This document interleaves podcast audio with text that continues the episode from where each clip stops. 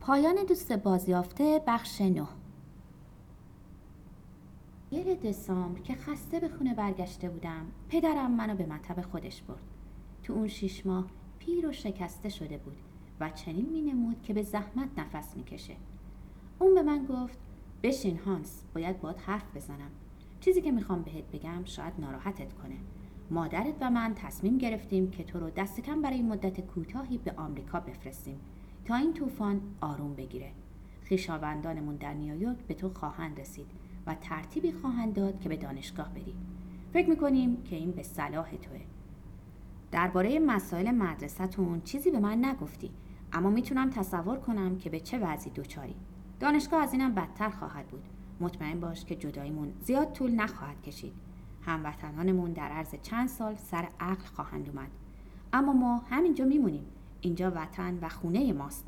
این سرزمین ماست و نخواهیم گذاشت که یک اتریشی کثیف اونو از چنگ ما در بیاره. من پیرتر از اونم که بتونم زندگی تازه رو شروع کنم. اما تو جوونی. هر کاری بخوای می‌تونی بکنی. مخالفت نکن و حرفشم نزن. چون تنها فایدهش این خواهد بود که قصه ما رو بیشتر کنه. به همین ترتیب عمل کردیم. روز عید میلاد مسیح مدرسه رو ترک کردم و در 19 ژانویه یعنی روز تولدم راهی آمریکا شدم. تو اون روز تقریبا یک سال از هنگامی که کنراد وارد زندگیم شده بود میگذشت. دو روز پیش از سفر دو نامه به دستم رسید. یکی از نامه ها به صورت شعر بود و بولاشر و شولتس اونو مشترکن نوشته بودند جوهود جان خدا نگهدار تو. به زودی در جهنم باشد سر و کار تو. جوهود جان بگو کجا می روی؟ شاید پیش جهودان به استرالیا می روی. جوهود جان برو و دیگر نیا وگرنه گردن تو میشکنیم ما دوتا متن نامه دوم چنین بود. هانس عزیزم نوشتن این نامه چقدر برام مشکله. پیش از هر چیز باید اینو بگم که تا چه حد از رفتن تو به آمریکا متاسفم. برای تو که آلمان رو انقدر دوست داری شروع زندگی تازه‌ای در آمریکا باید خیلی مشکل باشه. من قصه و ناراحتی تو رو از رفتن به چنین کشوری که من و تو هیچ وجه اشتراکی با اون نداریم خیلی خوب درک می‌کنم. اما در هر حال شاید این عاقلانه ترین کاریه که می‌تونستی بکنی. آلمان فردا با کشوری که من و تو میشناختیم خیلی متفاوت خواهد بود. کشوری تازه و تحت فرماندهی مردی خواهد بود که سرنوشت ما و همه جهان در چند قرن آینده رو تعیین خواهد کرد. تعجب خواهی کرد. اگه بگم که من به این مرد اعتقاد دارم. تنها اون می‌تونه سرزمین محبوب ما رو از خطر ماتریالیسم و بلشویسم مسون بداره. تنها به همت اونه که آلمان خواهد توانست اون عظمت اخلاقی رو که به دلیل خطاهای خود از دست داده بود باز یابد.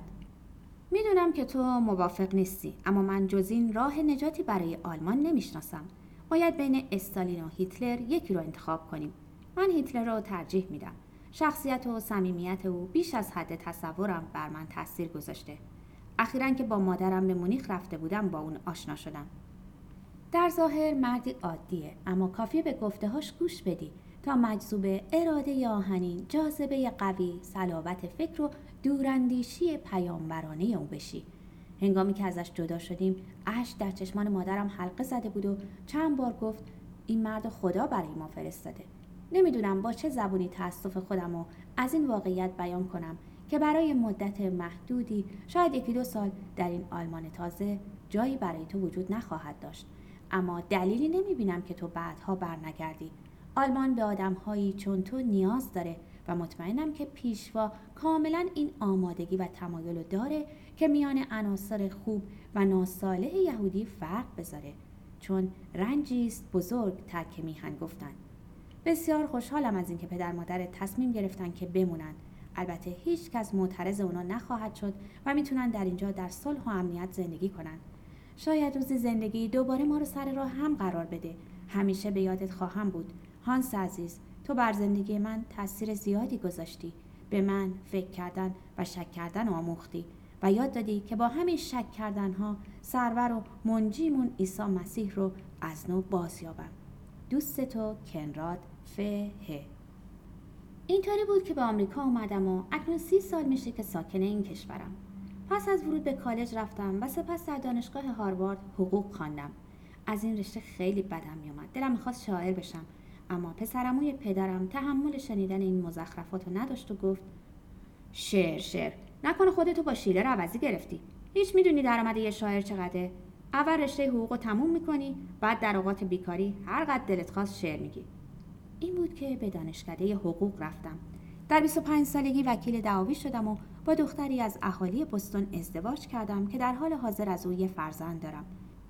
می توان گفت در حرفم آدم موفقی هستم و اکثر آشنایان منو وکیلی خوشنام و سرشناس می‌دونن. ظاهرا حق اوناست. در زندگی هیچ چیز کم ندارم. یا آپارتمان مشرف سنترال پارک در نیویورک. چند ماشین و یک خونه ییلاقی دارم. در چند باشگاه یهودی عضوم و چیزایی از این قبیل اما خودم می‌دونم که چی کم دارم. هرگز موفق نشدم کاری رو که واقعا دوست داشتم عملی کنم. نوشتن یک کتاب خوب یا سرودن شعری زیبا. در آغاز جرات نمی‌کردم دست به کار بشم و چیزی بنویسم. چون بی پول بودم. اما حالا که پولدار شدم جرات نمی‌کنم چیزی بنویسم. چون میترسم نتونم.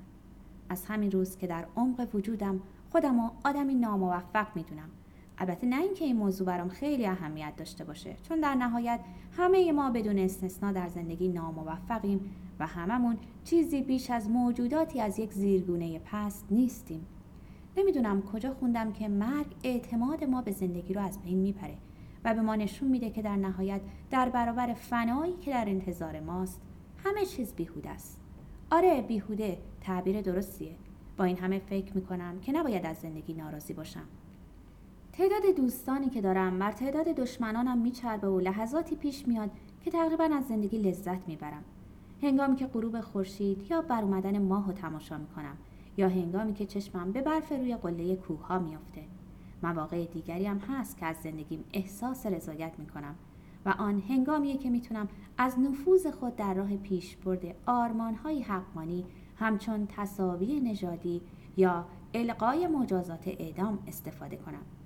خوشحالم از اینکه از نظر مالی موفق بودم چون این امکانو پیدا کردم که هم به یهودیان اسرائیلی و هم به آوارگان فلسطینی کمک برسونم. حتی به آلمانم پول فرستادم. پدر مادرم درگذشتن اما با کمال خوشحالی باید بگم که گزارشان به اردوگاه های نازی نیفتاد. یه روز جوان نازی جلوی در مطب پدرم میسته و مقوای بزرگی رو با این نوشته در دست خودش می‌گیره. مردم آلمان هوشیار باشید. از یهودیان دوری کنید. هر کس با یهودی ها سر و کار داشته باشد نجس است. پدرم یونیفرم افسری خودش رو به تن می‌کنه و همه نشان ها و مدال ها از جمله نشان درجه یک صلیب آهن رو به سینه می‌زنه و کنار مرد نازی خبردار می ایسته. کم کم جمعیت انبوهی دور اون دو جمع میشن و هرچه میگذره مرد نازی بیشتر متوجه میشه که در وضع مسخره قرار داره. مردم در آغاز ساکتن. بعد همینطور که تعدادشون بیشتر میشه شروع به قرولند می‌کنن تا اینکه صدای اعتراضشون بلند میشه. اعتراضشون به مرد نازی بوده و اون کم کم بساتش رو جمع می‌کنه و میره. پس از اونم بر نمیگرده و کس دیگری هم به جای اون نمیاد. چند روز بعد در حالی که مادرم در خواب بوده پدرم شیر گاز رو باز می‌کنه و بدین گونه هر دو میمیرند. از زمان مرگ اونا تا حد امکان کوشیدم با آلمانی ها سرکاری نداشته باشم و تا کنون نگاهی به یک کتاب آلمانی حتی کتاب هولدرین ننداختم. کوششم این بوده که گذشته رو فراموش کنم. البته خواه نخواه با برخی افراد آلمانی سر کار داشتم و اینا انسانای شریفی بودند که به جرم مخالفت با هیتلر به زندان افتاده بودند. پیش از آن که با اونا دست بدم درباره گذشتهشون پرسجو می‌کردم. اعتقادم این بود که پیش از گفتگو با هر آلمانی باید درباره گذشته اون مطمئن شد. از کجا معلوم که مخاطب شما دستش به خون دوستان یا خویشاوندانتون آلوده نباشه؟ اما درباره کسایی که گفتم هیچ شکی وجود نداشت و حتی علا رقم مقاومتی که در برابر رژیم هیتلر نشون داده بودند باز در برابر فجایع اون رژیم نوعی احساس گناه می‌کردند. و من برای اونا متاسف بودم. با این همه حتی در حضور اونا نیز وانمود می‌کردم که حرف زدن به زبان آلمانی برام مشکله. بدین گونه میشه گفت که هنگام گفتگو با افراد آلمانی به نحوی تقریبا ناخودآگاه خودم در پس حسار بدگمانی پنهان می‌کنم. شاید بتونم گذشته رو فراموش کنم. صرف نظر از لحچه آمریکاییم زبان آلمانی رو به طور کامل به یاد دارم و به راحتی اونو صحبت می‌کنم. اما از به کار بردن اون متنفرم. زخمی که بر دل دارم. هنوز تازه است و هر بار که به یاد آلمان میافتم انگار بر اون نمک میپاشند. روزی با مردی از اهالی ورتنبرگ آشنا شدم و از او درباره شهر اشتوتگارت پرسیدم. گفت سه چهارم شهر ویران شده. از دبیرستان کارل الکساندر چه خبر؟ نابود شده. کاخ هوهنفلس چطور؟ اونم نابود شده. چنان به خنده افتادم که نمی‌تونستم جلوی خودم رو بگیرم. مرد با تعجب پرسید به چی میخندین گفتم هیچی همینطوری میخندم. اون گفت اما این قضیهش خنده نداره نمی‌فهمم چه چیز اون خنده داره. دوباره گفتم حق با شماست خنده نداره. چه چیز دیگری می‌تونستم بهش بگم؟ چطور می‌تونستم دلیل خندم رو براش توضیح بدم در حالی که خودمم از اون سردر نمی آوردم امروز با دریافت نامه غیرمنتظری از سوی دبیرستان کارل الکساندر همه این خاطرات دوباره پیش چشمم زنده شد. این نامه با جزوه حاوی چندین نام همراه بود و در آن از من دعوت شده بود که با کمک مالی به احداث بنای یادبودی برای دانش آموزان کشته شده در جنگ دوم جهانی سهمی در این کار خیر داشته باشم. نمی‌دونم نشونی من از کجا پیدا کرده بودند. اینم نمی‌دونم که چطوری فهمیده بودند که هزار سال پیش از این منم یکی از دانش آموزان آن دبیرستان بودم. نخستین واکنش هم این بود که نامه و جزوه رو توی سطل کاغذهای باطله بندازم. برای چی به خاطر مرده های خودشون مزاحم من می شدن؟ مسئله اونا مطلقا ارتباطی به من نداشت. این بخش از زندگی من هرگز وجود خارجی نداشته. من 17 سال از زندگی خودم رو از خود وا کنده و به دور ریخته بودم و هیچ چیز از اونا نمی‌خواستم. اما اونا از من توقع کمک مالی داشتن. اما سرانجام نظرم عوض شد و نامه رو خوندم. 400 نفر از دانش آموزان در جنگ کشته یا ناپدید شده بودند. نامهای اونا به ترتیب حروف الفبا اومده بود. نگاهی به اونا انداختم اما کوشیدم چشمم به بخش مربوط به حرف ه نیفته. آدالبرت فریتز در سال 1942 در روسیه کشته شد. آره در کلاسمون شاگردی به این نام داشتیم اما قیافه اونو به خاطر نمی آوردم. ظاهرا همان گونه که اکنون مرگش برام اهمیتی نداشت در اون دوران نیز اهمیتی براش قائل نبودم. درباره نفر بعدی نیز همینو می‌تونستم بگم. بهرنس کارل. در روسیه ناپدید و احتمالا کشته شده. اینا کسانی بودند که شاید سالها با اونا آشنا بودم. کسانی که روزی زنده و سرشار از امید بودن و چون من می‌گفتن و میخندیدن و زندگی می‌کردن.